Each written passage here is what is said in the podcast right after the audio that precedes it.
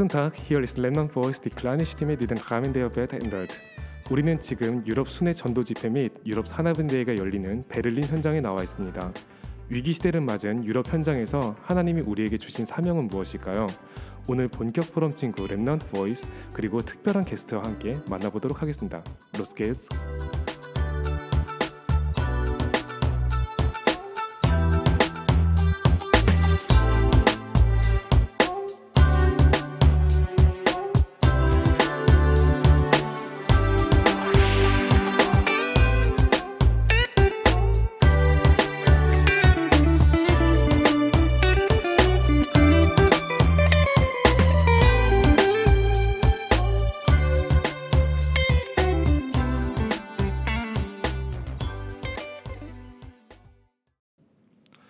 청취자 여러분 안녕하세요. 여러분은 지금 세상의 틀을 바꾸는 작은 소리 Remnant Voice와 함께 복음 라디오 방송 복라방을 시청하고 있습니다. 저희가 벌써 다섯 번째 시간이 되었어요.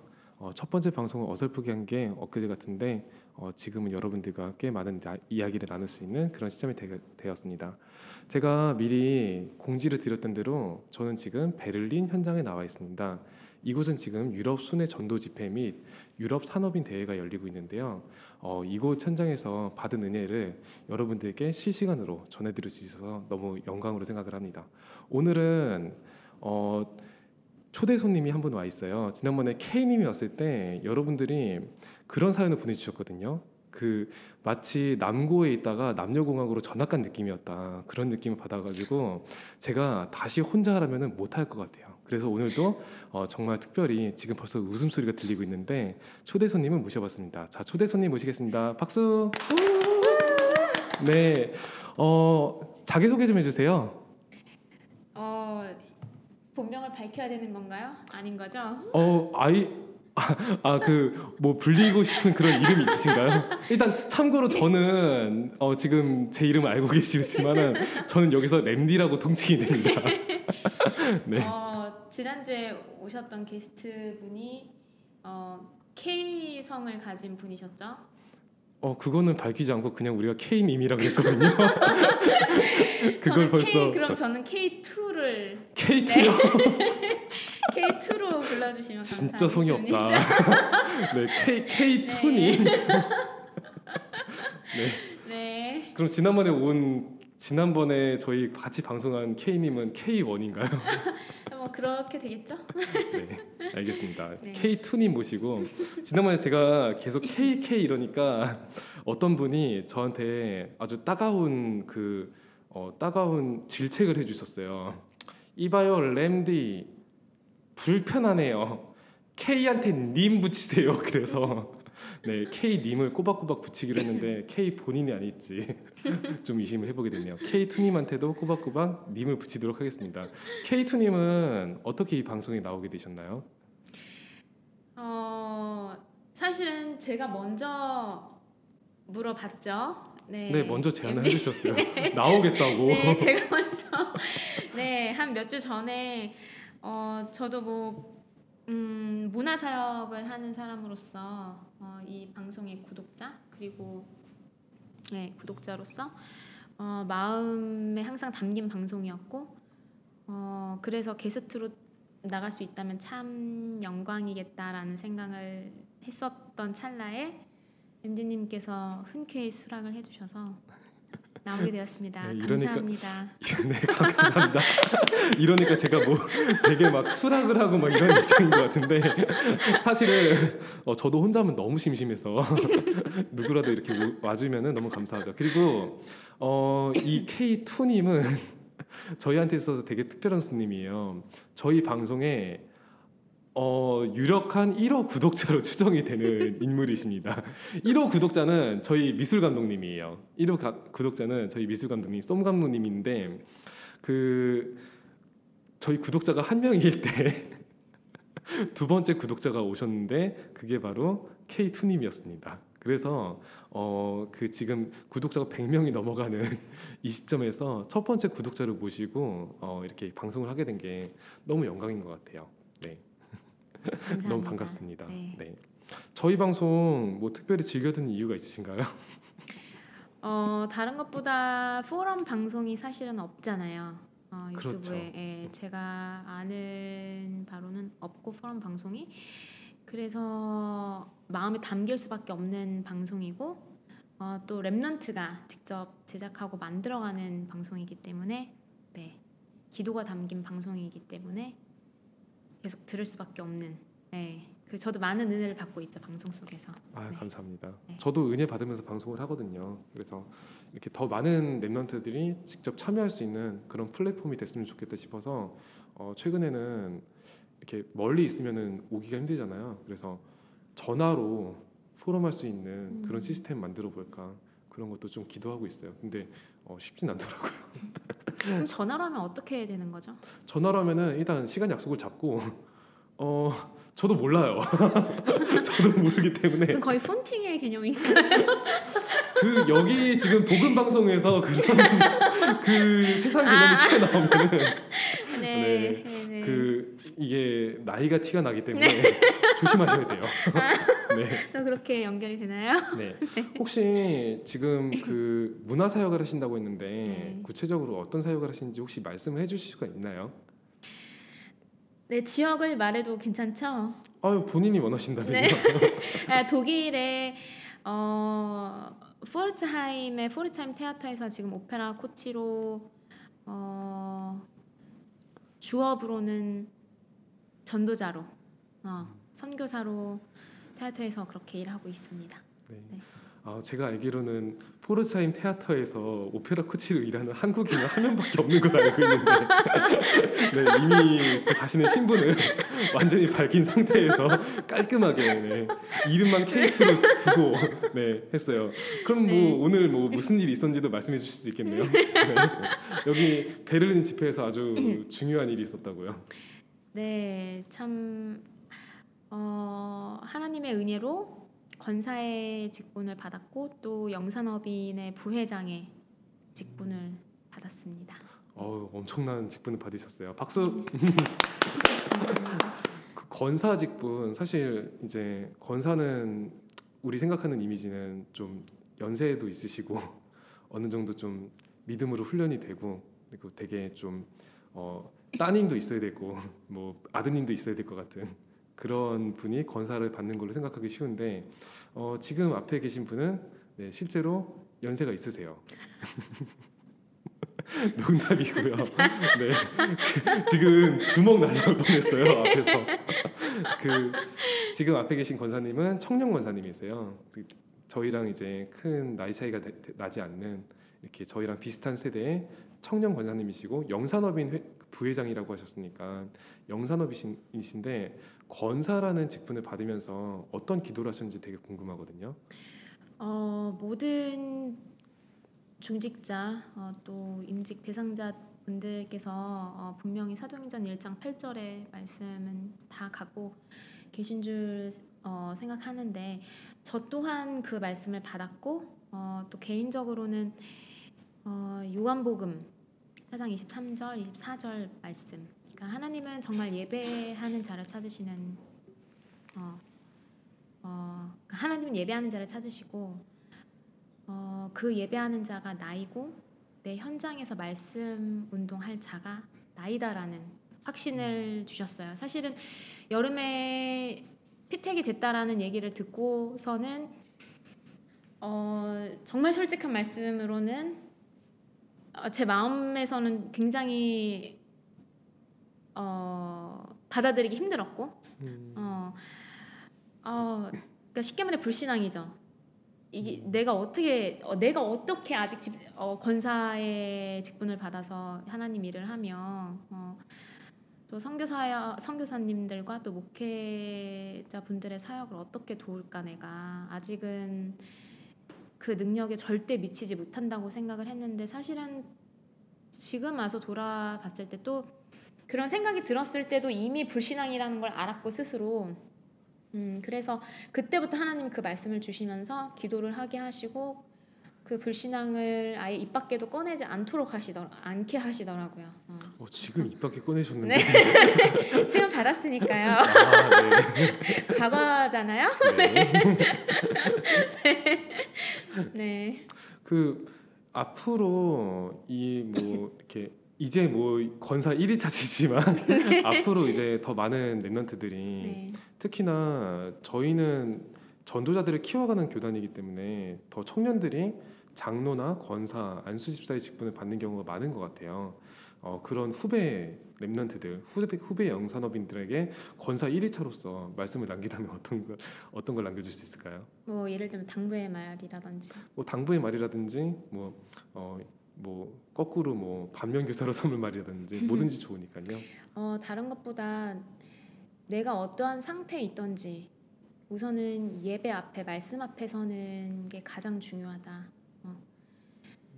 어, 의인은 하나도 없다 말씀하셨고 내가 의인이 될 수 없고 이, 어, 나의 이런 상태로는 예배 앞에 하나님 앞에 가기가 너무나 부끄럽다고 생각이 들지라도 제가 사실은 그랬었고 네, 그래서 조금만 더 나에게 시간을 주시면 조금 더 깨끗한 모습으로 하나님 앞에 나아가겠습니다라고 했던 적이 사실 좀 있었거든요. 근데 사실은 그게 너무나 큰 착각이었고, 어, 그랬기 때문에 제가 할 수 있는 유일한 방법은 예배 앞에 서는 것, 하나님 앞에 서는 것밖에 없었어요. 그 앞에 섰을 때 나의 수준과 나의 상태와는 상관없이 하나님이 응답을 하셨고, 어. 그렇기 때문에 다른 것보다는 우선 예배 앞에 서는 게 가장 중요하다. 음. 예배라는 이렇게 포인트 말씀해 주셨는데, 그러니까 저도 사실 되게 동감이 많이 가는 부분이거든요.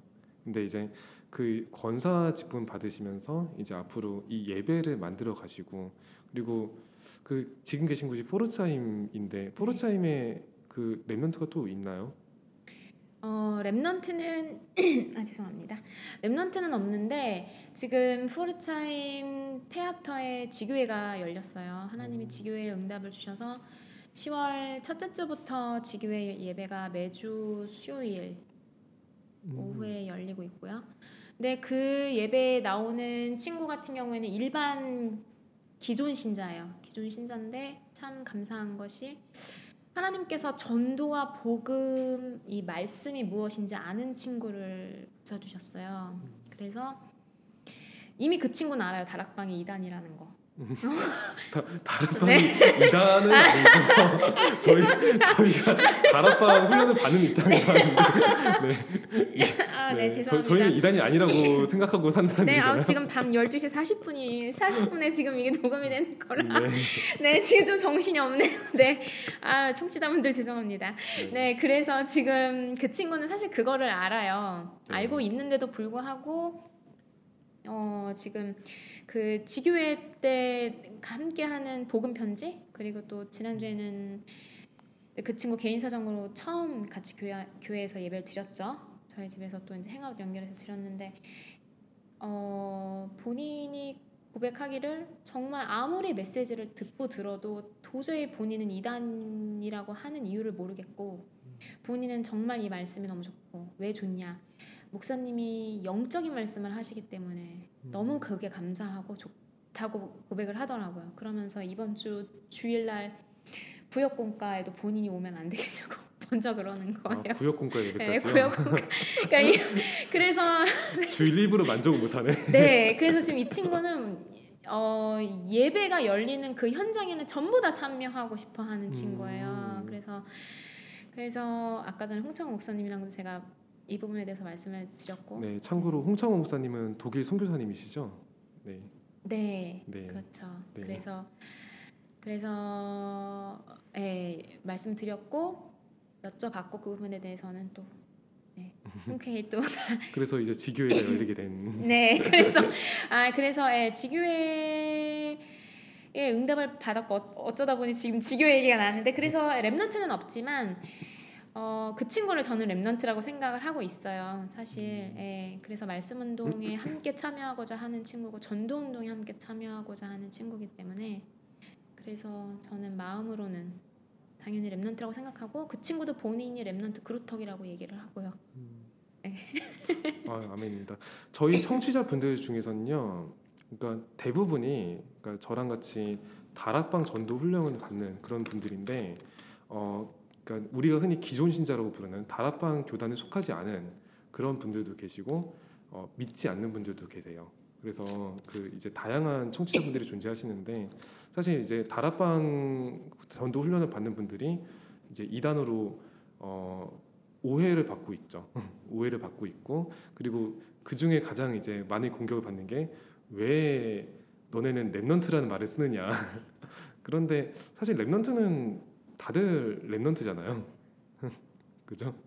그래서 그렇죠. 저희 방송도 Remnant Voice라는 단어를 써서 대놓고 다락방 교단 방송이다 이렇게 티를 내고 있는데 근데 사실 그렇게 뭐 이렇게 하나님 믿는 사람들 그리고 이 땅의 남은 자들이 다 Remnant라는 거 그게 참 동감이 되는 것 같아요.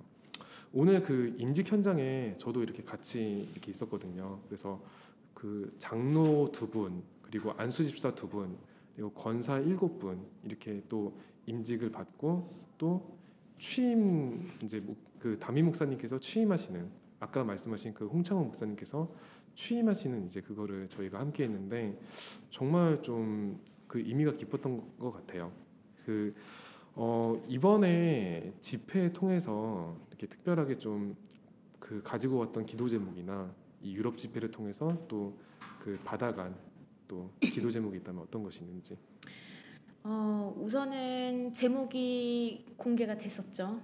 네, 그렇죠. 집회 열리기 전부터. 근데 사탄의 여섯 가지 틀을 바꿔라라는 그 말씀을 가지고 말씀, 아, 그 기도 제목을 가지고 어, 왔었는데 사실은 어, 저도 이제 목사님 말씀을 많이 듣다 보니까 와, 어떤 말씀을 하실까라는 건 이제 유추가 가능한 거죠. 추측이 가능한데 근데 역시나 목사님께서는 임직 예배도 그렇고 지금 오늘 선포된 음, 그 일강 메시지 그리고 유럽 집회 메시지 통해서 너무나 당연하게 너무나 당연하게 제가 생각했던 그대로 어, 말씀을 정말 하셔서 아 내가 우선은 정말 언약의 여정에 있는 게 맞고 말씀 속에 있구나 말씀의 흐름 속에 있구나라는 게 다시 한번 확인이 되어져서 감사가 되어졌어요. 근데 다른 것보다 너무나 말씀, 많은 말씀을 해주셨지만 다른 것보다 우선은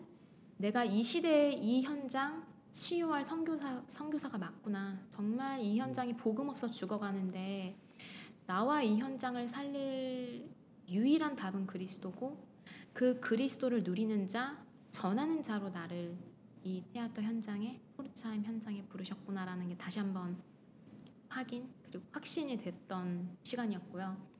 그래서 하나님이 이끄시는 완전한 하나님 주권 안에 있는 이, 이 나의 시간표가 나의 인생의 시간표가 어, 다른 것 말고 하나님이 원하시는 그 길 속에 하나님이 원하시는 것 하는 인생 그 길 속에 있기를 네, 다시 한번 소망하고 어, 지금 곧 있으면 제 현장에 돌아가는데 음, 그 올바른 정체성, 올바른 신분 가지고 다시 현장에 가길 기도합니다.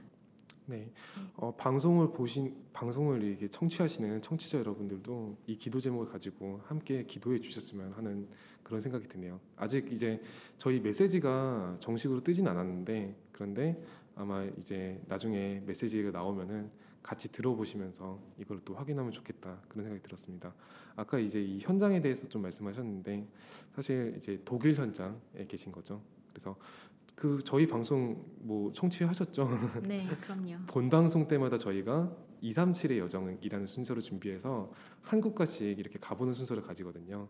오늘은 특별히 독일에서 임직을 받으신 그 우리 K2님을 모시고 저희가 그 독일을 한번 가보는 시간을 가지도록 하겠습니다. 그러면 237의 여정 함께 만나보도록 하겠습니다.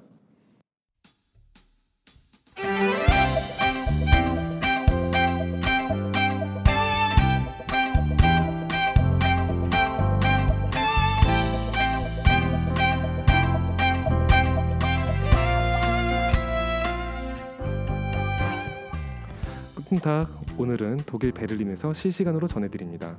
오늘은 독일을 가보도록 할게요. 237의 여정.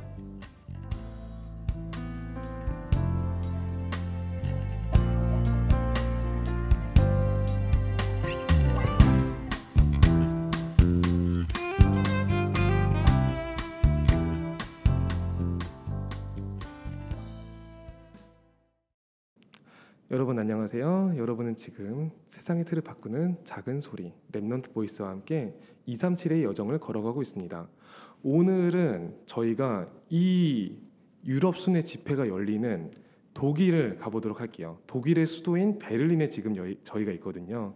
그래서 어, 독일 포르츠하임에 계신 우리 케이투님과 함께 어, 독일을 한번 가보도록 하겠습니다. 어, 독일 현장에 대해서 궁금해하는 분들이 되게 많아요. 그리고 어, 무슨 이유인지 모르겠지만 우리 방송 시청자 중에서 독일에서 방송을 듣는 시청자들이 되게 많거든요. 네, 웃는 이유는 저희들은 알고 있죠.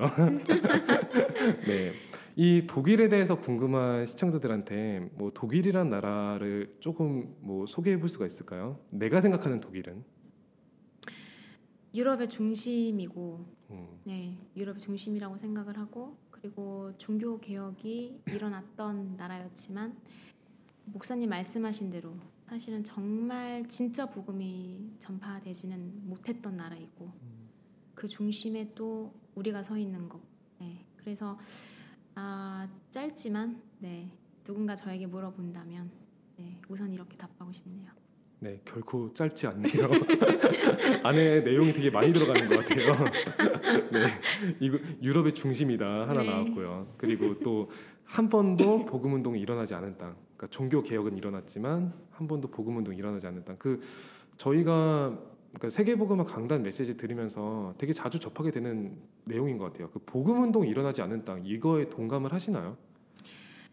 네 왜냐면 어 예를 들면은 지지난주 포르차임 시내에서 네. 음, 어, 노방전도 이 나라 개신교 교회에서 노방전도 하는 팀을 이제 우연히 봤어요. 네. 물론 전하는 건 복음이었어요. 예수 오직 예수 그리스도로만 구원을 받는다. 사실은 그, 그 모습 그 내용만으로도 저는 상당히 좀 충격이었거든요. 왜냐하면 제 안에 다락방 부심이라는 게 있었고 다락방만 복음을 이러니까 이단 소리 듣지. 다락방만 복음을 전한다. 어. 근데 물론 그 사람이 말한 게 복음이 맞고 어, 복음을 사랑하는 마음에서 어, 노방 전도를 하는 것도 어, 느껴졌지만 근데 사실은 지금 독일 곳곳에서 일어나고 있는 현상들, 문제들 을 보면 이게 정말 한 번이라도 제대로 된 복음 운동이 일어난 나라에서 벌어질 수 있는 있을 법한 음. 그런 사건들인가? 네, 쉽게 말해서. 그리고 어 제가 봤을 때는 다른 곳보다 율법적인 게 참 강한 나라인 것 같고 어 그리고 이제 독일인들의 그 전형적인 성격들이 있잖아요. 굉장히 예, 칼 같고 이런 음. 것들 그런 것들도 다 영향이 있지 않나 싶어요 음악도 그렇고 예, 음. 음악에서도 그렇고 음악도 칼같이 하나요? 독일. 그러니까 예를 들 예, 예를 들면 그쵸 베토벤 음악 같은 경우에도 네. 어, 드디어 전문. 어, 네네. 베토벤 얘기해 보세요. 뭐. 어, 문화사역자의 네, 베토벤 강의 들어보겠습니다. 베토벤 음악 같은 경우에도 굉장히 수직적인 음악이거든요. 수직적인 음악이 예, 뭐예요? 그러니까 수직적으로 완전히 화성적으로 아주 칼같이 가는 음, 수평적으로 간다기보다는 베토벤 음악은 수, 수직적으로 간다고 표현을 많이 하거든요. 제가 아는 베토벤 음악은 네. 운명 정도. 아유 네. 네. 그것도 수직적인 음악. 아 그럼요. 그건 아, 베토벤 음악은 그렇죠. 음. 예, 그렇죠. 그래서 제가 생각하기에는 독일인의 그런 기본적인 정서와 사고들이 그런 율법과 율법이 어, 밑바탕에 깔려서 생긴 음. 것들이 아닌가. 그리고 이 사람들이 굉장히 철학에 몰두해 있고 철학에 집착이 되어 있잖아요, 사실은. 근데 그게 하나님 없기 때문에 그 사람들은 그 사람들 나름대로 하나님 어, 하나님 외에 다른 어떤 것을 좀 더 탐구해보고 좀 더 찾고자 노력하는 거지만 제가 제, 제 입장에서 봤을 때는 사실은 그게 하나님을 부인하는 어, 사람에서 나올 수밖에 없는 사고라고 보여져요 사실은 그래서 한 번도 정말 제대로 된 복음 운동이 일어나지 않은 나라다라고 저도 네 저도 생각하고 음. 있죠. 그러니까 독일이 철학 정말 유명하잖아요. 네. 그러니까 우리가 알고 있는 철학자 중에 상당수도 독일 철학이고. 네. 근데 그러니까 독일 사람들을 만나 보면은 정말로 그 철학에 그러니까 영향을 받고 있다고 이렇게 얘기할 수 있는 건가요? 그렇지 않을까요? 그러니까 그렇게 네. 이야기를 하나요, 독일인들이? 어, 저는 예, 그리고 이 사람들 스스로가 그거에 대한 굉장한 자부심이 있기 때문에 네. 아 그럼 복음 전하면 막 해겔은 이렇게 말하지 않았어 이런 식으로 대답을 하나요? 어, 예, 예를 들면은 제가 여름에 어, 예, 어, 좀 굉장히 유명한 어떤 연출가를 만났었어요. 오페라 음, 네, 굉장히 네. 유명한 연출자를 예전부터 알고 있던 사람이었는데 이제 그 가정을 방문을 하게 됐었어요. 근데 저는 당연히 음, 전도자의 정체성으로 갔던 현장이었기 때문에 당연히 복음을 얘기를 했고 음. 어, 저한테 그러더라고요. 너가 얘기하는 거는 판타지라고. 아 복음이 어, 판타지다. 예, 너가 말하는 그 지금 그 쉽게 말해 그 간증, 그러니까 간증 음, 음. 뭐 원색 복음, 예, 네. 그거는 하나의 판타지일 뿐이지. 그리고 너가 거기에 갇혀 있는 거다라고 저한테 얘기를 하는 음, 거예요. 예. 그러면서 이제 그 사람이 생각하고 있는 그 사람이 갖고 있는 기본적인 그 책에서 접한 그런 그 사람만의 그런 세계 그리고 사고 가치관들을 저한테 얘기를 하는데 엄청난 자부심이 있는 거예요. 물론 철학가 누가 이런 말을 했다라고는 얘기를 안 했지만 그 사람이 얘기하는 전반적인 게 다 그걸 밑바탕에 깔아두고 얘기를 하더라고요. 그래서 아 물론 그 사람이 얘기 그 사람과 얘기한 게 전부라고 얘기는 할 수는 없지만 근데 엄청난 자부심이 있었다라는 게 어, 네 제가 그 현장에서 좀 느꼈던 점이었고 그리고 그 사람뿐만 아니고 지금 독일 테아터 현장에서 독일 사람들이랑 얘기를 하다 보면 또 그런 부분에서도 또 음악과 철학이 사실은 뗄래야 뗄 수 없는 거잖아요. 이게 음. 문학의 근본 이 대사들이 어, 오페라 네, 대사들이 예, 당연히 문학 작품에서 나오는 것도 있고 예, 그렇기 때문에 그래서 자부심이 기본적으로 그런 문학 음악에 대한 음. 자부심은 굉장히 있다고 저는 생각합니다. 와 그렇겠네요. 네. 네. 그 어, 저희 방송을 듣는 청취자 중에서 이제 독일에 계신 성, 청취자분이 이런 얘기를 한 적이 있어요. 그 세계보고마 강단 메시지에서 유럽은 정말 재미가 없다라는 얘기를 했을 때 자기는 너무 동감을 했다고 그런 얘기를 하는데 그 독일인들이 재미없다는 소문 많이 나오잖아요. 실제로 재미가 없나요, 이분들이? 어, 저는 아무래도 음악을 하고 있는 현장에 있기 때문에 어, 이 사람들이 다 예술가들이잖아요. 뭐 연출가도 그렇고 지휘자도 그렇고. 근데 사실은 이 사람들이 가지고 있는 각각의 굉장히 독특한 캐릭터들이 있기 때문에 저는 굉장히 재밌어요. 네, 굉장히 재미있는데 글쎄요 일반 일반 일반인들이라고 좀 얘기하면 웃기지만, 네, 그러니까 음악 문화 예술 비음악인들. 그렇죠 네, 비음악인들이 많이 있는 현장에서 하- 그 속에서 함께 섞여서 일하시는 분들이 느끼셨을 때는 비음악인들이기 때문에 조금 재미가 없다라고도 느끼실 수도 있지 않을까. 네, 근데 음. 뭐 그것도 case by case가 아닐까요? 제가 예전에 교회에서 그러니까 어떤 중직자분에서 중직자분께서 엄청 명대사를 남기셨거든요. 재미 없는 것도 영적 문제라고.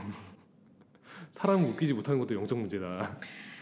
정말 공감하시나요? 어, 그러니까 제가 재미는 그런 성격은 아니기 때문에 그렇기 때문에 음, 제가 동감해 버리면은 근데 예전보다는 많이 재밌어지신 것 같은데. 저를 잘 아시나요 그렇게? 사실 저는 이 케이튼인가 이렇게 개인적으로 알고 있는 사이죠. 알고 있는 사이인데 그 독일인들은 그러니까 아까 들었던 그 얘기 듣고 생각해 보면은 그러니까 저랑은 좀 비슷한 면도 있는 것 같아요. 그러니까 제가 막 어, 저 사람을 재밌게 해야지 해가지고 재밌게 한 적은 한 번도 없었거든요. 근데 딱히 재미 있으려고 한 건 아닌데 상대가 되게 재밌어 해주는 그런 거는 좀 경험해 본 적이 있던 것 같아요. 독일인들도 그런 거 그런 느낌 아닐까요 혹시? 그- 그 사람들은 딱히 웃기려고 하지 않았는데 웃기고. 그렇죠. 예.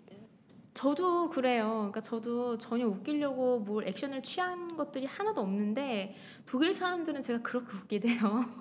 지금도 웃겼던 것 같아요. 네, 그런 거 아닐까요? 그 지금 그 그러니까 이런 코드는 우리 청취자분들한테 먹히지 않을 것 같지만 네, 죄송합니다. 우리가 우리가 우리가 즐기는 거니까 우리 제 1호 구독자님이에요. 네. 그래서 제 1호 구독자님의 취향은 우리가 존중해 드려야 됩니다. 이분을 통해서 이렇게 지금 100명이 넘는 구독자들이 다 여기서부터 시작이 됐기 때문에 철저하게 우리가 존중을 해주면서 받아들여야 됩니다. 감사합니다. 네. 지금 저희가 독일 얘기하고 있잖아요. 지금 잠깐 했는데 그 그러니까 독일에 대해서 좀 궁금해하는 분들, 그러니까 독일에 대해서 환상을 품고 있는 그런 청취자들도 많이 계세요. 그러니까 독일 유학을 실제로 좀 원하는 그런 분들도 계시고, 그러니까 독일에 유학이 됐든지 뭐 사업이 됐든지 취직이 됐든지 어떤 형태로든 이 독일에 한번 와보고 싶다 그런 이제 생각을 가지고 있는 랩런트들이 있는데 어, 대부분 독일이 지금 내가 있는 한국보다는 상황이 나을 것 같다는 얘기를 하거든요. 그런 랩런트들한테 좀 조언을 해주자면 어떤 것이 있을까요? 독일에 계신 지 얼마나 됐죠, 근데? 어, 저는 먼저 유학을 오스트리아로 나갔어요. 아, 네, 네. 오스트레일리아 아니고 네, 네, 오스, 아, 네, 네. 오스트리아. 그, 그런 건 안 웃겨요.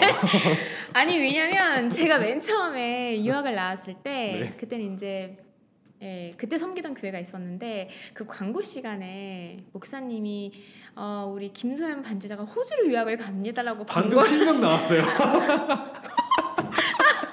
네, 우리 케이트님 실명 네. 나왔습니다. 죄송합니다. 삐처리해드려야 되는데 제가 편집하기 되게 귀찮거든요. 네, 아 이런 아무튼 네. 네, 우리 그래서 케이트 반주자께서 네, 케이트 반주자 케이트 반주자가 호주로 유학을 갑니다라고 해서 성가대 단원들이 음. 달러로 주셨어요. 아 진짜요? 네, 저한테. 아 진짜 오스트레일리아인 줄 알고. 네, 그래서 아 지금 내 목소리가 좀 컸는데 오, 네, 흥분을 좀 가라앉히고 네.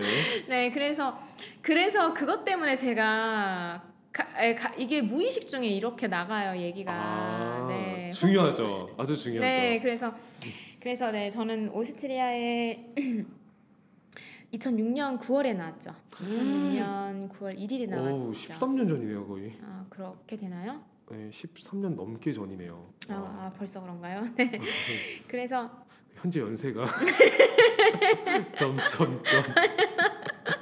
네. 네 그래도 한국에서 네. 네 졸업 후에 바로 나온 거기 때문에 네 아, 그렇게 그러면 점점 추정이 가능한 괜히 건사님이 아닌 점점점. 네 그렇게 어, 맨 처음 오스트리아 빈으로 유학을 나왔고 음. 그리고 1년 반 뒤에 그라츠로 아, 네, 그렇지요. 제 2의 도시죠 오스트리아 오, 네, 제 네네. 2의 도시 어, 그라츠로 잘즈부르크가 제2의 도시 아닌가요? 아닙니다 그라츠입니다 네. 네, 어, 그라츠로 가서 이제 박이범 선교사님 음, 네. 분이랑 같이 미션홈을 했고 지금은 스위스 선교사님이죠. 그렇죠. 네네. 네, 그래서 제가 제 1호 음, 미션홈 제자, 네. 제자인데 그리고 나서 작년 여름에 네. 독일에 처음 나왔죠. 그래서 지금 음, 지금 1년 좀 넘었죠 독일에 온 지는. 아 독일 얘기할 게 아니라 오스트리아 얘기할 걸 그랬네. 아니 독일에 온지 얼마나 됐냐고 이제 물어보셔서 네. 네네네. 네. 근데 원래 질문은 네. 독일에 오고자 싶어하는 아. 그렇죠. 예. 근데 오스트리아 경험도 많이 하셨으니까 이 비, 어느 정도 좀 그러니까 대부분 뭐 음악하는 사람들이 좀 노망을 많이 품는 것 같고 그렇죠. 네 그 네. 전반적으로 유학을 좀 이렇게 꿈꾸는 사람들한테 그렇게 조언을 할 수도 있을 것 같아요. 어, 저는 유학 이전에 앞서서 하나님이 나에게 내 평생에 주신 이명 계약이 있느냐라는 것부터가 점검이 되었으면 좋겠고 사실은 유 목사님도 강단에서 많이 많이 말씀을 하시지만 복음 없이 유학 보내는 건 정말 그거는 저는 감히 이 방송을 통해서 말씀드리고 싶은 건 미친 짓이거든요. 복음 없이 음. 유학을 나오는 건 정말 그건 미친 짓인 거고 어, 유학을 나, 나와도 저는 먼저 미션홈에 있, 있으면 참 좋겠다라는 걸. 네. 미션홈에 계셨었어요? 처음에 나오셨을 때? 빈에선 있었을 때는 없었지만 이제 음. 그라츠에 있었을 때는 같이 네, 어, 있었죠. 그렇구나. 네, 같이 생활을 하면서 참 많은 부분 치유가 많이 되었고 음. 정말 많이 되었고 어, 내려놔야 됐었던 부분도 있었지만 또 반대로 박이범 선교사님 네 분이 참 많이 인도를 하셨죠. 정말 아 미션홈이라는 게 그 네 분의 미션홈이었나요? 네 아, 같이 있었죠. 선교사님 선교사님 예. 댁에 네, 같이 있었죠. 오. 그래서 같이 훈련 받으면서 참 두 분이 너무나 많은 부분에서 음, 정말 아낌없는 기도와 지원을 해주셨고 그래서 예, 참 그때 받은 응답이 너무 커요 사실은. 음. 예, 그래서 어, 어떤 현장으로 유학을 나가건 어떤 이유로 어, 해외 현장에 있던 간에 먼저 미션홈에 특히 학생 때는 음, 미션홈에 있는 거를 정말 이건 추천도 아니고 저는 그래야만 한다라고 저는 생각을 해요. 예. 음. 그리고 음, 나에게 주신 달란트가 하나님이 나에게 주신 달란트로 발견이 되었을 때 네. 그때 유학을 나와도 늦지 않는다고 생각을 하고 어, 급하지 않게 생각을 했으면 좋겠어요. 예, 음. 정말 예배와 기도 속에서 완전한 답을 얻고 나와도 어, 충분한데 사실은 우리가 이제 나이와 이제 여러 가지 환경 때문에 쫓겨서 음, 모든 걸 빨리빨리 이제 끝내야 될 끝내야 된다라는 세상에서 좀 그 각인 때문에 어, 그 다음 거 다음 거를 이제 향해서 달려가잖아요. 근데 그렇죠. 예, 근데 우리는 그거에 참 많이 속는 것 같아요. 우선 음. 제가 그랬고, 제가 그거에 참 많이 속았고, 예. 음. 그래서 제가 내린 결론은 어, 우선은 하나님이 주신 달란트가 발견이 되어졌을 때, 그리고 하나님이 주신 이명 계약이 발견되어졌을 때, 유학을 나도 절대 늦지 않는다. 음. 네. 그 유학을 실제로 꿈꾸는 랩런트들한테 진짜로 네. 좀 그러니까 피가 되고 살이 되는 그런 조언이지 않을까 그런 생각이 드네요. 근데 유학 나올 때 그러니까 언어가 이렇게 다들 그러니까 제일 많이 고민하는 부분이 언어인 것 같아요. 그 사연을 보내주시는 청취자분들도 그렇고 이 언어가 준비 안 될 때 그러니까 되게 많이 시험이 들고 내가 이 현장에 맞는 사람인지 고민이 든다. 그래서 나오기도 전에 지를 겁먹고 포기하는 경우도 많이 있는데 이 언어가 얼마나 중요한 건가요? 그러니까 중요한가요?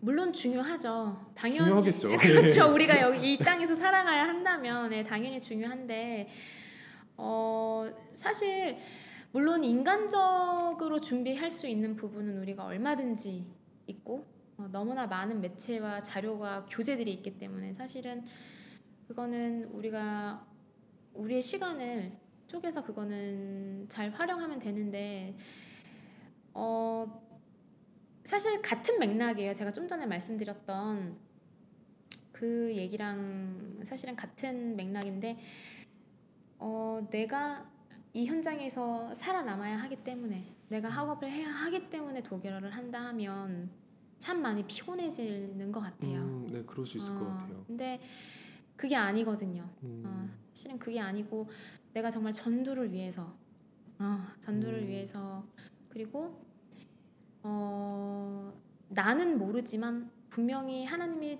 준비해 두신 그 시간표에 내 전문성이 쓰임 받기 위해서 음, 당연히 그건 당연히 준비를 해야 되는 거잖아요. 네. 근데 그거에 너무나 많은 내 마음과 생각이 뺏기는 순간 어, 나의 옛 틀에 오늘의 틀에 다시 갇혀버리는 것 같아요.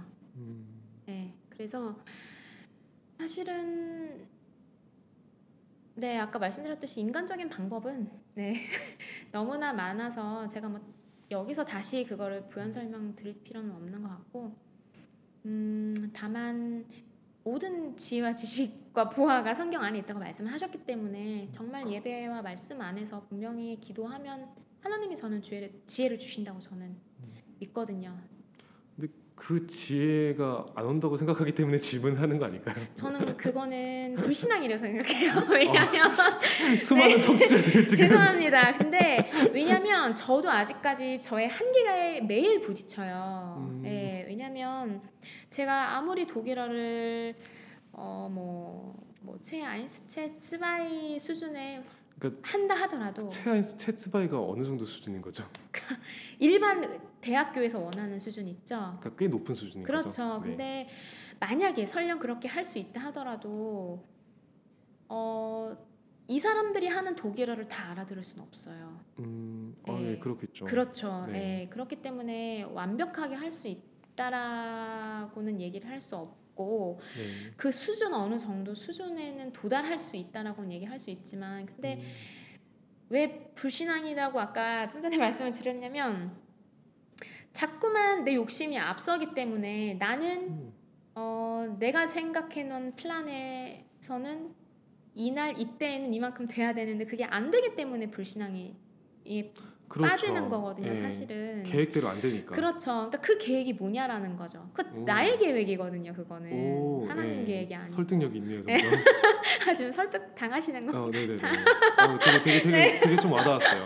근데 그렇기 때문에 어, 나의 모든 계획 다 내버리는 시간표가 될 수도 있는 것 음. 같아요. 이번 예를 들면 이번 주 주일 강단 2부 강단에서 말씀하셨고 그 부분을 음, 그래서 나의 그러니까 이걸 잘못 생각하면 그냥 무계획으로 막 살아라라고 들릴 수 있지만 전혀 그게 아니거든요. 제가 방금 그거. 물어보려고 네. 포기해야 되냐고.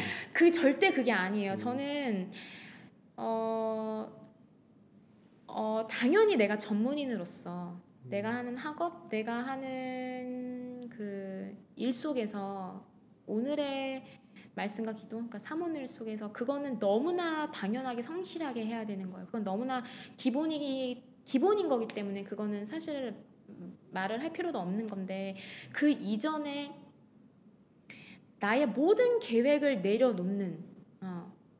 사실은 그런 언어에 대한 고민들이 길게 봤을 때는 나의 학업과 연결이 되고 나의 직장과 연결이 되고 음. 내가 이만큼 해야 이걸 얻을 수 있는데 다 다 그 계산 속에서 나오는 거란 말이에요. 근데 그거는 네 그거는 내가 계획하는 거지 제비는 사람이 뽑는 거라고 말씀하시잖아요. 근데 네. 그걸 행하시는 거는 하나님이시거든요. 아, 우린 제비만 뽑는 거고. 네. 그러니까 사실은 아내들은 쓸데없는 걱정을 하는 거고 음, 예, 고민하는 거고 그렇기 음. 때문에 낙사라라는 말이 아니고 예, 착실하게 기도 속에서 전문성을 쌓되 그 이의 것은 예, 하나님께 맡기는 게 음. 예, 저는 순서라고 봐요.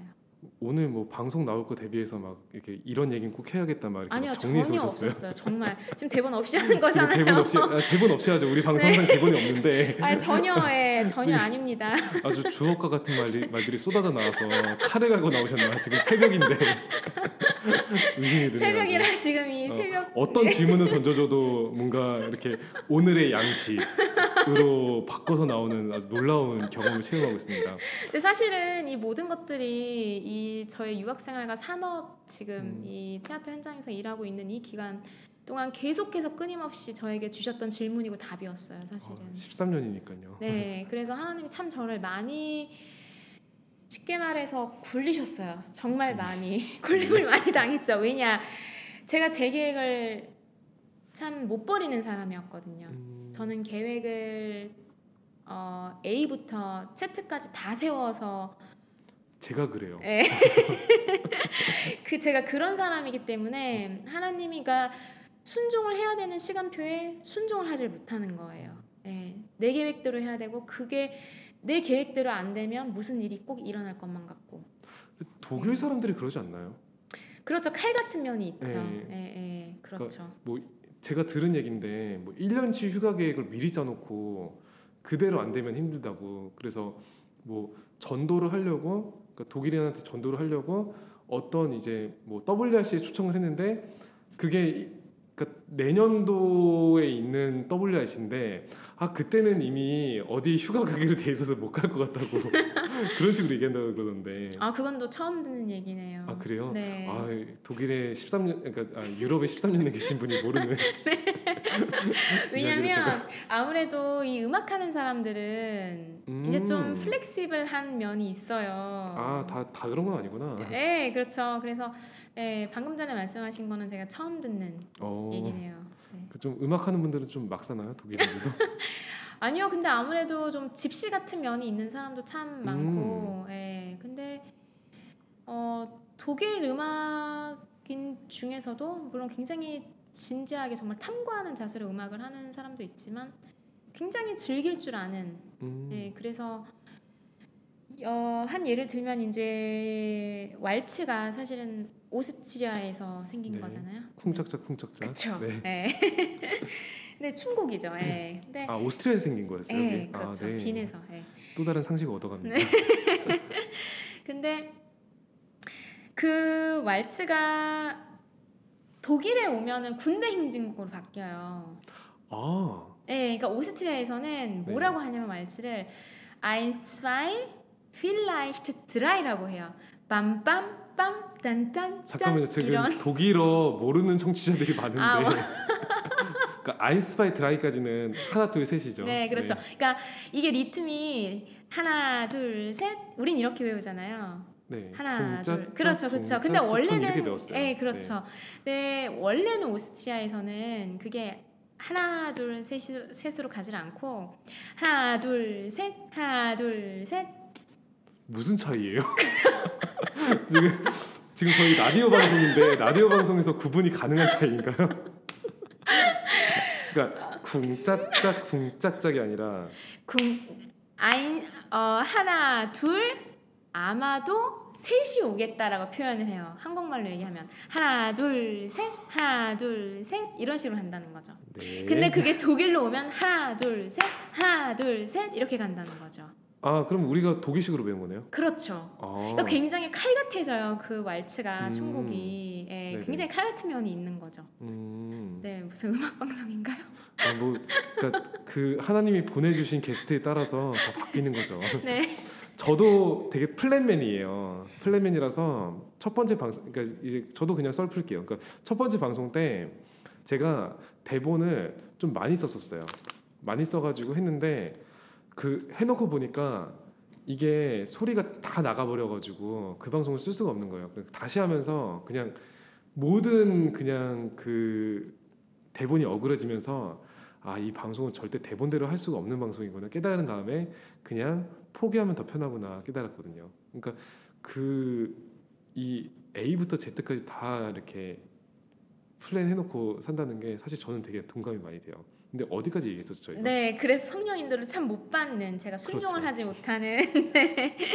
네, 순종을 하지 못하는 체질이었고 순종을 해도 이제 쉽게 말해 궁시렁대면서 음, 네, 가긴 가는데 굉장히 궁시렁대면서 갔던 사람이었죠.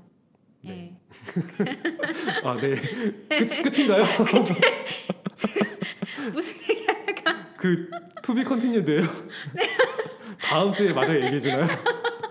그러니까 그 뒤에 결론이 뭐예요? 그러니까 우리 무슨 얘기하다가 지금 그 전이 지금 그 전에 했던 질문 생각이 안 나요. 지금 음. 제가 어디까지 얘기하다가 끊겼는지는 기억이 나는데 사실 지금은 저도 기억이 안 나요. 네.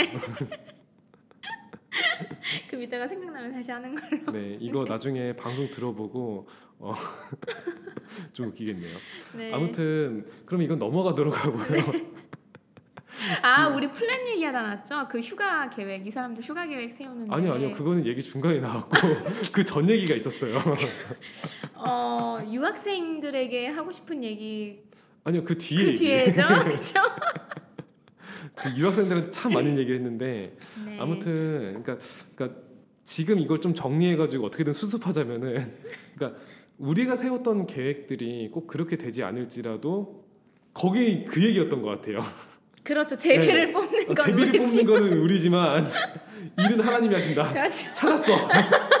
제비 뽑기. 그렇죠. 네. 그래서 모든 플랜을 사실은 세울 필요가 없는 것 같아요. 예. 우리가 무계획적으로 살지 말라면서. 예, 아니 그러니까 무, 그, 그러니까 제 얘기는 뭐냐면 우리가 가지고 있는 전문성은 너무나 당연한 거예요. 기도하면서 그걸 당연히 어 쉽게 말해 갈고 닦는 그거는 예 그건 너무 당연한 건데 그 외에 내가 언제 졸업을 해서 언제 취직을 해서 얼만큼 일해서 언제 결혼을 하고 이런 것들 있잖아요 내 배우자의 될막 그런 이상형 음, 리스트 막 하나부터 열까지 막 다 세워놓고 잘생겨야지 뭐. 한번 잘생긴 게 밥 먹, 밥 먹여주나요? 밥 먹여주잖아요. 아니면 밥 먹을 때 반찬 대신해서 막 얼굴 쳐다보면 뭐, 뭐 굴빈가요? 아무튼 네, 계속 네, 얘기하세요. 네, 이상형. 이상형. 네. 그래서 그래서 그래 그렇기 때문에 계획을 어, 세울 필요가 없고 왜냐면 우리 인생 전체가 하나님 손에 있는 거고 예, 그리고 사실은 내가 정말 전도자가 맞다면 저는 여, 정말 목사님이 말씀하시는 말씀에 이 계획 그러니까 음 그러니까 쉽게 말해 성령인도 가, 따라가라 라는 부분에 대해서 저는 수긍하고 순종할 수밖에 없다라고 저는 생각을 하거든요. 네, 그래서 뛰어난 수습 능력이었습니다.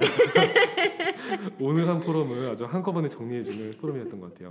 사실 저희가 독일 얘기하다가 여기까지 왔는데 네, 그 그러니까 독일어 그러니까 독일어 얘기하다가 여기까지 왔는데 독일어가 그러니까 그런 얘기 들었거든요. 독일어를 배우기에는 인생이 너무 짧다. 그 되게 어려운 언어라고 소, 소문이 났던데 음, 그- 어떤가요? 실제로 그렇게 어렵나요?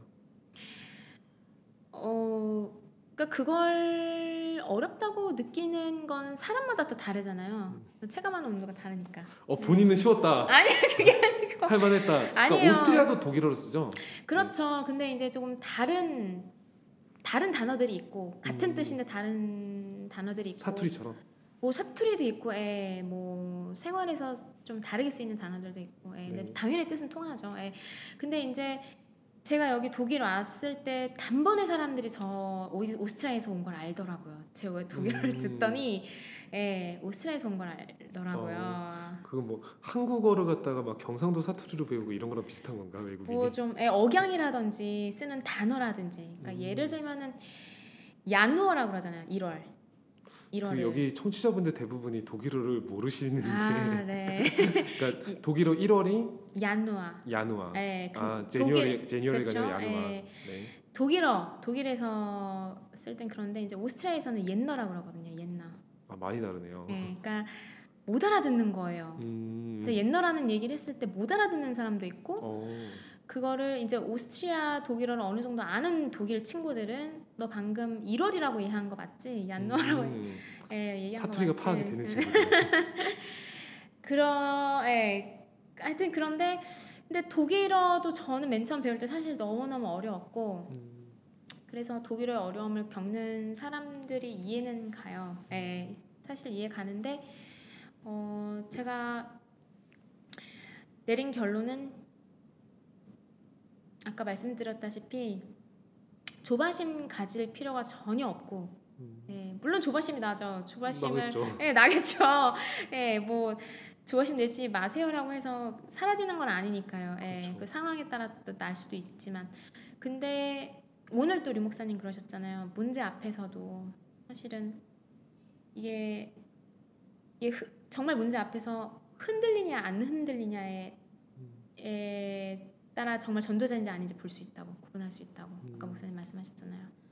근데 저도 정말 그 말씀에 100% 공감하거든요. 음. 제가 겪었던 거였고 사실은 예, 낭떠러지에 떨어지기 직전에 예, 음. 어, 아 순종해야 되겠다 해서 낭떠러지 떨어지기 일부 직전에 다시 예, 그냥 궁시렁대면서 사실은 왔던 예, 그런 기억들이 있는데 근데 지금 와서 보면은 계속 훈련이었죠. 순종할 수 있는 음. 내 계획을 전부 다 내려놓는 훈련.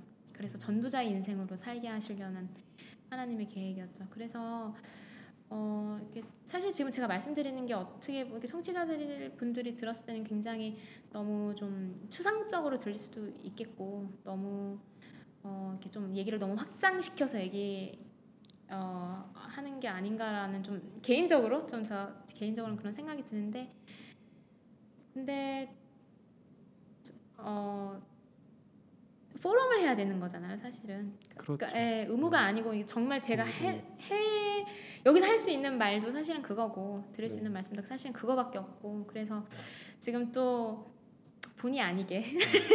모든 계획을 네, 내려놓는 제가 청취자라면요 지금 이렇게 필기구 꺼내놓고 이렇게 필기하고 있을 것 같아요. 아, 이- 아 이렇구나 하고 아 이렇구나 오늘의 말씀 하면서 필기하고 있을 것 같아요. 그래서 예, 세상에 여러 많은 이제 방법들이 있으니까 음, 예, 또 미디어가 엄청나게 발달된 시대에 살고 있고 우리는 음. 그래서 그걸로 충분한 도움을 얻으시되 음. 그게 우선이 돼선 절대 안 되고 음. 예, 우선은 말씀이 영순위가 돼야 된다. 음. 그러면 어, 내가 독일어가 조금 안 된다고 해서 음. 어, 쫓기거나 또는 내가 좀 독일어가 잘 된다고 해서 우쭐해진다거나 음, 하는 그 모든 상황이 그런 나의 마음가짐이 어, 조금 하나님 앞에 음, 좀 정리될 수 있는 시간표가 오지 않을까. 잘 돼서 우쭐대 봤으면 한번 좋겠네요. 어떤 느낌인지 네. 체험을 해보게. 보통은 안 돼서 낙심하는 쪽이 이제 사연을 보낼 텐데. 근데 사실은 그게 같은 거거든요. 음, 네, 같은 거잖아요. 그렇겠죠. 그러니까, 그렇죠. 예, 예, 예, 예. 그렇겠죠. 그 잠깐 잘 됐을 때 흥분이 그렇죠. 되거나. 예, 그렇죠. 예. 그 한번 독일어 뭐 독일어라든지 외국어가 너무 잘 돼서 우쭐대는 게 고민인 분들도 사연을 제보해 주시면 저희가 잘 수용하도록 하겠습니다. 제가 이렇게 독일어 얘기 꺼내고 한 게 좀 빌드업 어떻게든 해보려고 하거든요. 그 저희가 항상 이제 성경 인물 탐구 썸탐을 준비하잖아요. 근데 오늘은 독일 얘기 나왔을 때 이 사람 얘기 안 하면 언제 하나 싶어가지고 그 성경 인물 탐구를 갖다가 성경을 번역한 인물 탐구라고 해서 마틴 루터를 준비를 해봤어요. 근데 마틴 루터가 이 독일어의 기초를 완전히 만든 사람이라고 거의 인정을 하더라고요. 그러니까 마틴 루터의 성경이 독일어의 기초를 사실상 만들었다 이런 얘기를 해가지고 그래서 독일어 이야기를 해봤습니다. 분명 복음적인 의도로 이 구성된 언어인데 왜 이 우리 청취자 중에 일부 분들을 이렇게 힘들게 하는 것일까 싶은 생각이 들어가지고 이렇게 해봤습니다. 그래서 어, 조금 뜬금없지만 바로 성경 인물 탐구 지금 시간이 많이 늦었거든요. 그래서 바로 넘어가 보도록 하겠습니다. 네.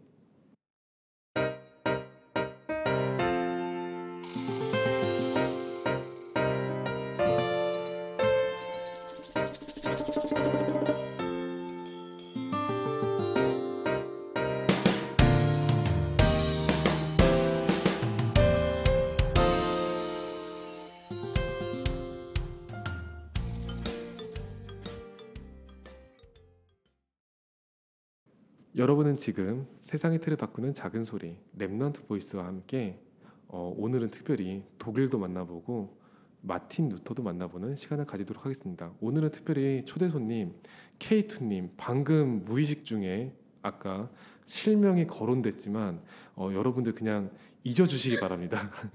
그 이름을 잊어주시고 어, K2님을 모시고 저희가 살펴보도록 할게요. 오늘은 특별히 성경 인물 탐구 성경 안의 인물이 아니라 성경 밖의 인물 이 성경을 번역하는 인물 독일과 뗄래야 뗄 수 없는 마틴 루터를 데리고 보고 이렇게 이야기를 해보- 해보려고 해요. 마틴 루터를 데리고 이야기하는 게 아니라 저도 지금 졸려가지고 헛소리가 나오는 것 같은데 그냥 가겠습니다. 마틴 루터에 대해서 이야기를 해보려고 해요. 근데 그 사실 이게 어, 이 얘기를 하겠다고 사전 조율이 안 된 상태거든요. 그래서 그 오늘은 그 오늘의 초대 손님과 가장 맞게끔 문화 사역자로서의 마틴 루터에 대해서 포럼을 해보면 어떨까 싶어요. 마틴 루터가 제가 알기로는 그 정말 많은 일을 했는데 이분이 문화 사역자로서 작사 작곡도 실제로 했던 사람이다 이렇게 알고 있거든요. 지금 앞에서 검색 들어가고 계시는데 네 검색 허용합니다. 네 혹시 이 마틴 루터에 대해서 아는 사항 있으신가요? 지금 검색 안 된 상태에서 아는 사항 있으신가요? 종교 개혁을 네, 하고 네. 어, 방금 말씀하셨던 것처럼 어, 많은 찬송가를 작사 작곡한 많은 찬송가. 네, 제가 실질적으로 어, 장수를 세워보진 않았으나 네. 어, 많은 찬송가가 아닐까 싶어요. 음, 예, 네네. 우리가 모르는 또 이제 독일어로 된 찬송이 있을 거 아니에요. 잘 넘어오세요. 네. 어, 그 얼추 맞아가고 있어요. 발굴 안 된 게 있을 수 있다. 네, 그러니까 독일 교회에서 부르고 있는 이 마틴 루터의 찬송가가 있을 거 아니에요. 예. 어 그러겠죠. 네, 있겠죠. 그럼 예, 그래서 다수의 찬송을 작사 작곡한 인물이다. 네. 네. 여러분 지금까지 얘기는 케이트님의 개인적인 의견임을 알려드립니다. 근데 실제로 작사 작곡한 찬송가가 제일 유명한 거는 내주는 강한송이요. 그렇죠. 네, 네. 있고 네. 있죠. 네. 그래서 지금 K2님이 검색할 동안 시간을 벌기 위해서 좀 말씀을 드리자면요. 그 마틴 루터가 실제로 독일어 이제 위키피디아에 보면요. 작사 작곡가로도 등재가 되어 있어요. 그러니까 작사 작곡한 사람으로 등재가 돼 있고 어 방금 둘러대듯이 말했는데요. 실제예요. 그러니까 저희가 익히 알고 있는 내주는 강한 성이요 말고도 마틴 루터가 실제로 작사 작곡을 한 그런 경우가 많이 있다고 합니다. 그 이유가 뭐냐면요. 마틴 저는 공부를 좀 해봤어요.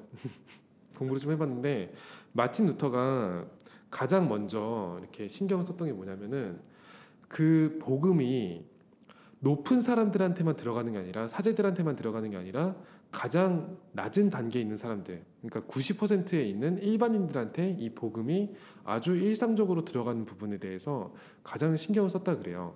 그게 가장 보편적으로 들어갈 수 있는 방법이 말을 쉽게 하는 거. 그 성경이 너무 어려우니까 이거 제가 썸, 썸탐 때 했던 내용이에요. 성경이 너무 어려우니까 독일어로 된 성경이 없는 건 아니었는데 이게 일반 국민들이 쓰는 독일어가 아니라 프랑스어랑 완전히 섞인 뭐 라틴어랑 섞인 그러니까 이게 궁중 독일어라였다 그래요. 그래서 일반인들이 알아들을 수 없는 독일어였고 마틴 루터는 일반인들이 심지어 욕을 쓰면은 그냥 그냥 비속어를 그냥 그대로 성경에서 쓰는 한이 있더라도 그대로 번역을 하겠다. 그래서 모세가 마치 독일인인 것처럼 독일 농부인 것처럼 이렇게 포럼하도록 만들겠다. 이런 취지로 그 번역을 했기 때문에 독일어라는 틀도 완전히 새로 만들어야 됐고 그 독일어라는 틀을 적용시키 적용시키기 위해서 라임을 만들어서 만든 게 어, 바로 우리가 알고 있는 찬송가라 그래요.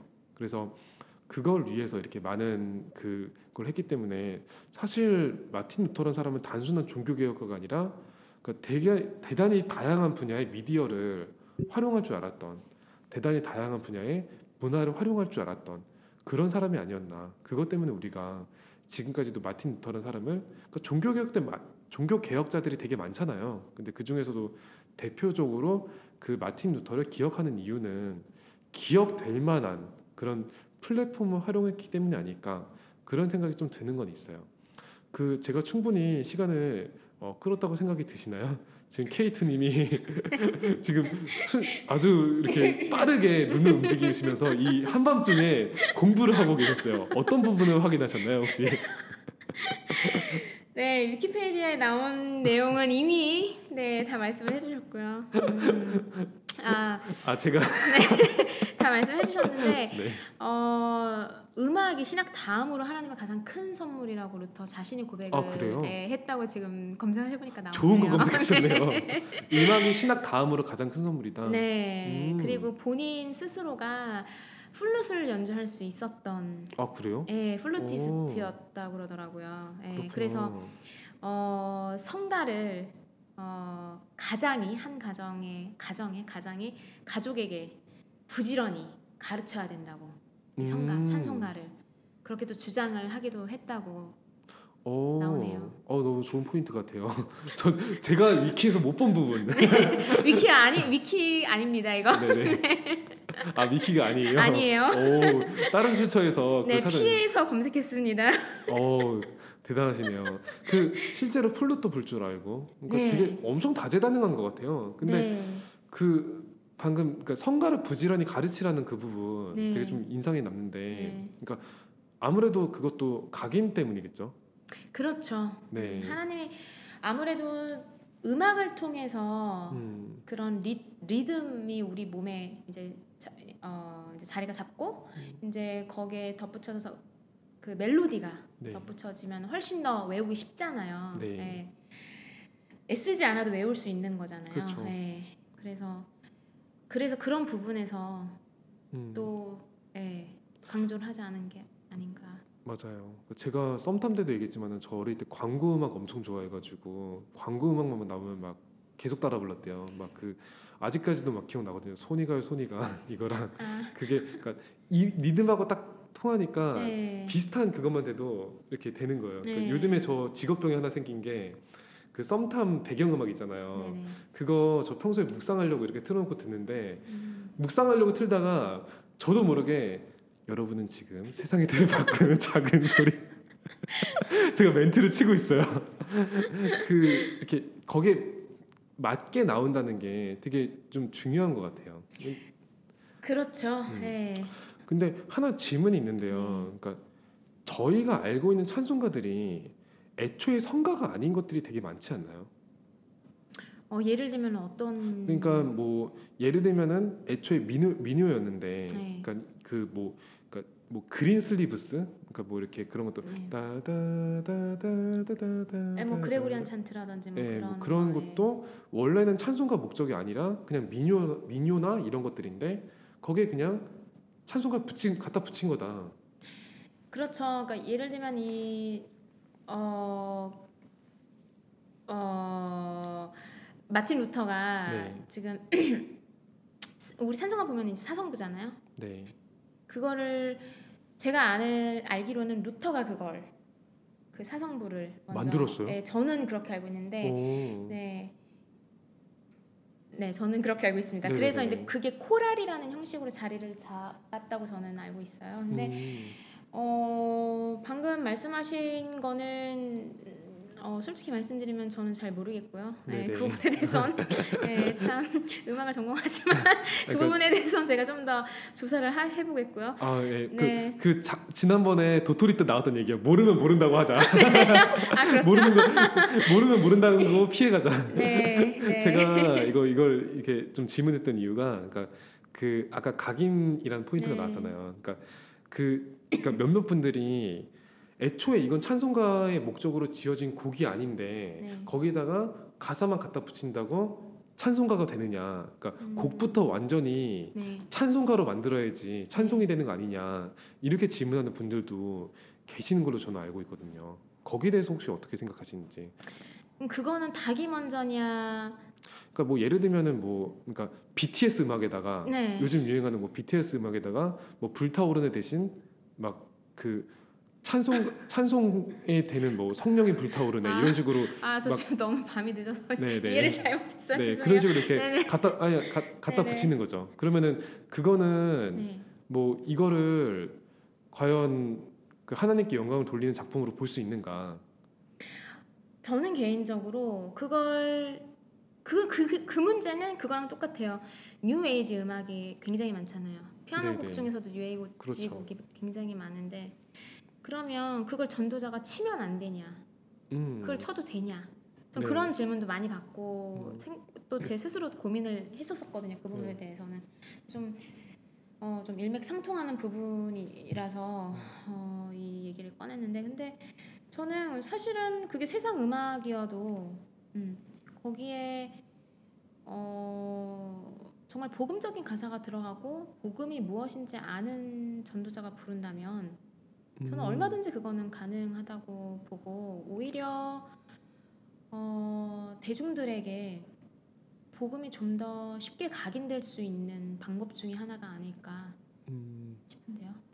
어, 네, 저 저도 되게 동감이 돼요. 그 사실 오늘 저 그 이제 이 집회 순서 중에서 저희가 공연도 이렇게 했잖아요. 직접 또 공연도 하시고 네. 이렇게 그 반주도 하시는 모습을 봤는데 사실 이제 마지막에 부른 찬송가 빼고는 그 앞에 것들은 사실 세상에서 유명한 가곡들이나 이렇게 그런 클래식들이 연주했는데 이게 전도자들이 하는 거니까 되게 그 의미가 다르게 다가오긴 했거든요. 그래서 꼭 그러니까 완전히 막 모든 형태까지 다 찬송가의 형태여야지 이게 찬송가가 되는가? 물론 물론 이제 그 안에 최대한 찬송의 내용을 담고 그래야 되겠지만은 대중들한테 그게 다가가기 위해서 그 우리가 어느 정도 틀을 깨가면서 미디어를 활용할 필요가 있지 않는가 그 생각은 저도 좀 동감이 들었어요.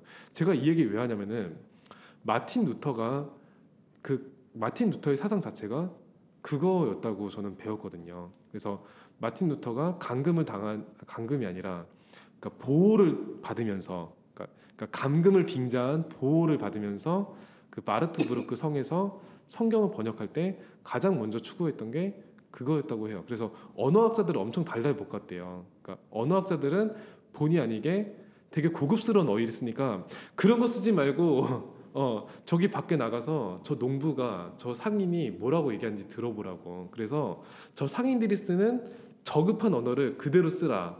그래서 예수님도 그냥 이, 이 성경에 등장하는 예수님은 상스러운 말이라도 그냥 쓸 것을 요구했대요. 근데 나중에 이게 완전 찰지게 완전 이게 입에 착착 붙으니까 그러니까 예수님이 너무 찰지게 얘기하는 거죠. 이 성경에서는. 그러니까 그게 착착 붙는 게 이분들한테 그 이 그 90% 사람들한테 쫙 퍼지면서 되게 고가였는데도 성경이 다 팔렸대요. 다 팔리고 그리고 나중에는 유일하게 읽을 책이 성경이니까 그러니까 모든 집에 존재하는 책은 성경밖에 없으니까 이 성경을 모르면 믿지 않는 사람이라도 성경을 읽지 않으면은 대화 자체가 안 통하는 왜냐면 성경이 그냥 유행어니까요. 그러니까 성경에서 그냥 유행어가 다 만들어지니까 이걸 그냥 패러다임 바꿔버리는 바람에 언어학 자체가 바뀌어버렸다 음. 그런 얘기 들었거든요. 그래서 사실 좀 그 뭐 그러니까 지금 유행하는 어떤 것, 지금 그러니까 사람들이 많이 부르는 어떤 것 거기에다가 그냥 복음적인 내용을 섞어서 부르면 이게 그러니까 잘못된 거냐라고 물어보면은 사실 그러니까 마틴 루터의 예를 보면은 그 중심이 뭐냐에 따라서 음. 이렇게 말씀해 주신 것이 좀 와닿았던 것 같습니다. 그래서 되게 좀 어, 좋은 포럼이었던 것 같아요. 네. 사실 이제 마틴 루터라는 주제는 이제 여기 케이투님과 이렇게 조율이 안 된 부분이라 가지고 이야기할 수 있는 부분이 그렇게 뭐 많지는 않을 수도 있는데 사실 많이 얘기할 생각은 없었어요. 저도 모르거든요 이분을. 근데 그 조금 이제 공부하면서 든 생각은 있는데 그 틀이 많이 깨지는 건 있었어요. 그러니까 마틴 루터라고 해가지고 종교 개혁을 했고 뭔가 좀 위인처럼 이렇게 우리가 생각이 들다 보니까 어 그러니까 이분이 뭔가 잘한 거 아닌가라는 생각을 하게 됐는데 잘하긴 잘했죠. 잘하긴 잘했는데 되게 야사들 보니까 재밌는 게 진짜 많더라고요. 음. 입이 걸걸한 사람이었다. 아, 맥주를 엄청 좋아했다. 아, 독일인이니까요. 독일인 독일에서는 맥주가 술이 아니죠. 그렇죠. 그리고 볼링 진짜 좋아했다. 음. 이런 소리도 있고, 그러니까 되게 좀그 그러니까 성 한 성깔 했다. 음. 어 이런 얘기도 있고요. 네, 괴팍했다고 저도. 네, 그러니까 뭐 막 한 번 막 그 뭐 화가 치밀어 오르면은 아무도 막지 못했는데 유일하게 막을 수 있는 사람이 부인이었다더라. 그런 이야기도 듣고요. 음. 그러니까 우리 옆에 있는 그냥 일상적인 사람인 거죠. 근데 그 여기 K2님은 평소 생 평소 좀 성격이 어떤 편인가요? 누터 닮았나요? 아니면 어, 아 이거 성격 물어보면 좀 이상하긴 한데 어 성격이요. 어, 본인 생각 본인이 바라보는 본인의 모습. 어, 타고난 성격은 음, 기본적으로 굉장히 혼자 있는 걸 좋아하고요. 네. 음, 어, 굉장히 외향적으로 보이지만 사실은 외향적이지 않아요. 어, 네, 저는 내향적인 게 훨씬 더? 퍼센테이지가 예, 강한 사람이에요. 네. 네. 라디오 방송에 적합하네요. 네.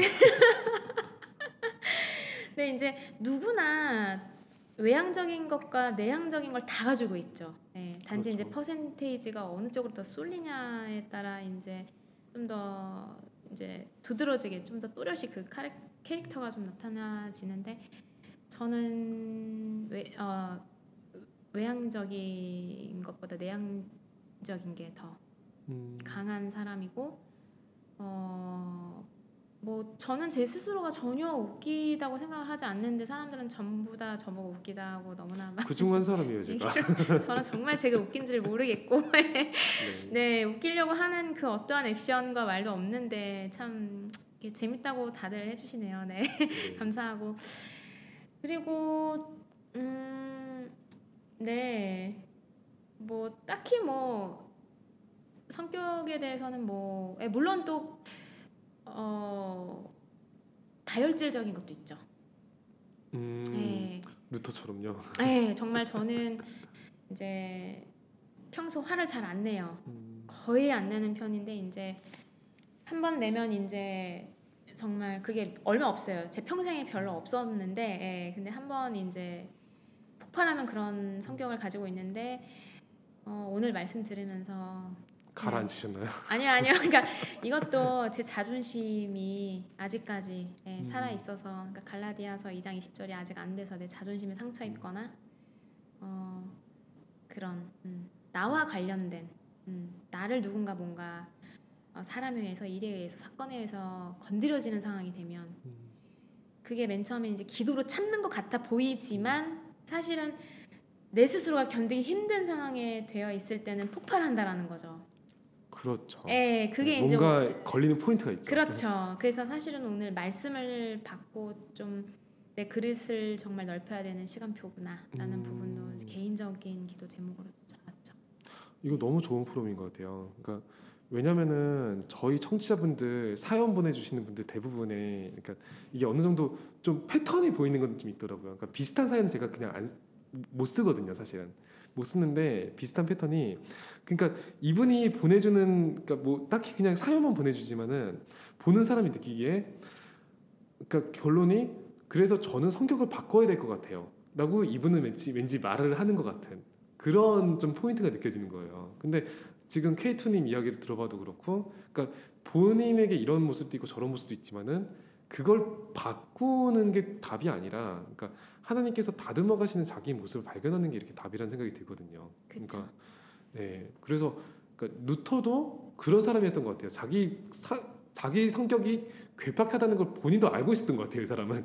근데 하나님이 그냥 이대로 쓰실 거다라는 그 믿음이 되게 확실하게 있었던 사람 같아서 되게 어 그러니까 그냥 우리가 흔히 생각하는 그런 율법적인 그런 거랑 되게 다른 사람이구나라는 걸 좀 많이 느낄 수 있었거든요. 그래서 랩런트한테 그게 좀 힘이 되면 어떨까? 그렇죠. 하나님은 우리 인격과 우리 성격과 상관없이 예, 쓰시는 것 같고 저를 봐도 맞아요. 그렇고요.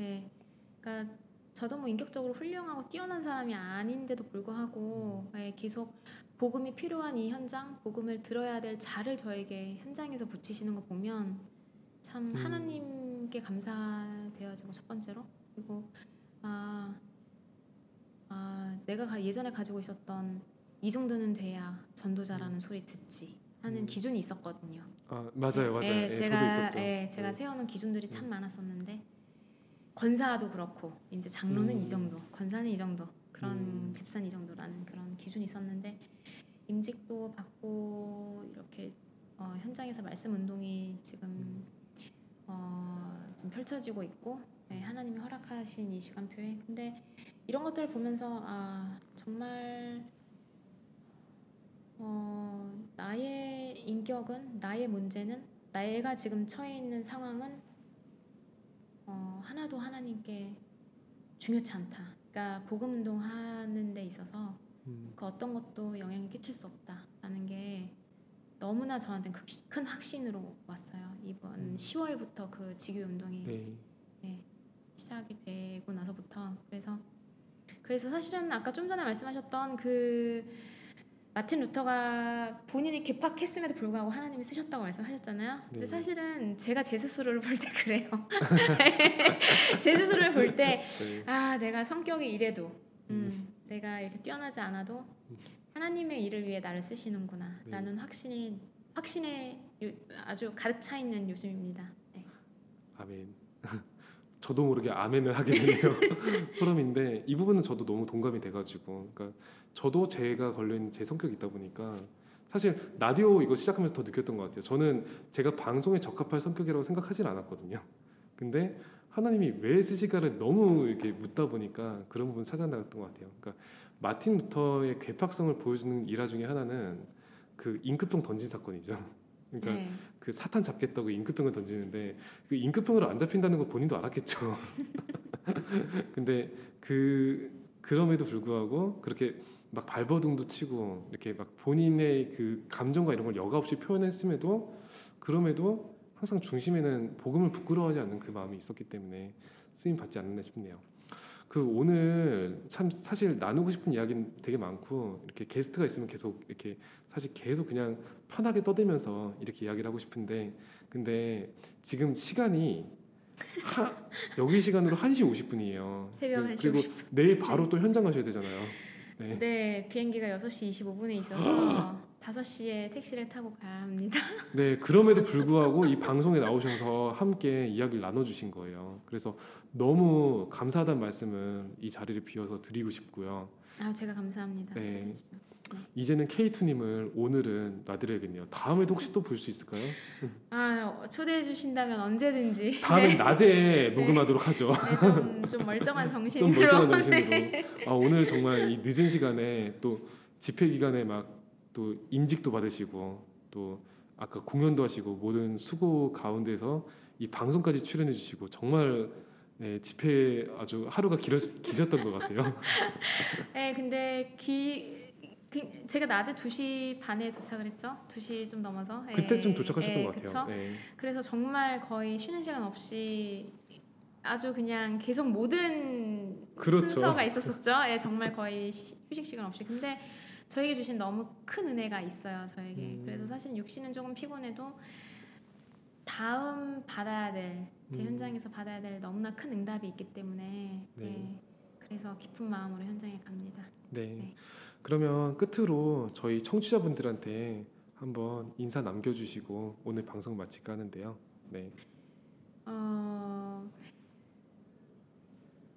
하나님이 역사하시는 그 자리, 어, 그 시간표, 그때 그곳에 우리가 있길, 어, 우리의 인생이 쓰임 받길 원하고요. 네. 어, 아까 방송 처음에 말씀드렸던 것처럼, 음, 우리가 우리 현장에서 다른 것 하지 않고 오직 예배 속에 어, 오늘 사- 오늘의 나에게 주시는 말씀, 그러니까 사모늘이죠. 사모늘 속에서 최고의 응답을 누리시는 모든 청취자분들 되시기를 진심으로 기도하겠습니다. 아멘. 감사합니다. 어, 오늘 이제 저희 K2님과 함께한 독일 이야기, 마틴 루터 이야기 어떻게 들리셨는지 잘 모르겠어요. 그러니까 사실 저희가 지금 방송을 진행하는 저도 그렇고 사실 K2님도 그렇고 그러니까 새벽에 이렇게 여러분들을 만나기로 결단을 하고 이렇게 만나봤는데 사실 제가 편집에 시간을 낭비하고 싶은 생각이 전혀 없기 때문에 어 그 여과 없이 많은 이야기들이 올라가지 않을까 싶은 생각이 드는데요. 그 얘기 들었을 때 사실 은혜가 되지 않는 얘기는 없었던 것 같아요. 그러니까 뭐 물론 좀 약간 횡설수설할 수도 있고 저희가 약간 핀트에서 벗어난 그런 이야기를 했을 수도 있지만 그 과정 속에서 또 하나님이 인도하시는 게 있지 않았을까. 그리고 그게 또 이 Remnant Voice만의 매력이 아닐까. 정제되지 않은 그 그냥 거짓되지 않은 이야기 그게 매력이 아니었을까 싶어요. 정말 K2님이 오늘 말씀하셨듯이 하나님이 우리에게 주신 그 유일한 현장 그걸 발견하는 시간이 여러분 모두에게 있기를 저도 함께 기도하게 됐습니다. 혹시 그게 어, 다락방 전도훈련을 받지 않는 분들이든 혹시나 어, 아예 예수 그리스도를 믿지 않는 분들이 이 방송을 들을지라도 한번 이 방송을 듣는 김에 어, 하나님이 여러분에게 주신 그 음성을 들을 수 있는 시간이 있으면 싶어요. 모든 사람들이 하나님의 주권 안에 있다. 그거를 우리는 저희는 믿고 있거든요. 그 마지막까지 좀 횡설수설했지만 오늘 아주 귀한 시간 마치도록 하겠습니다. 여러분은 지금까지 세상의 틀을 바꾸는 작은 소리 랩넌트 보이스와 함께하셨습니다. 감사합니다. 감사합니다. Cheers.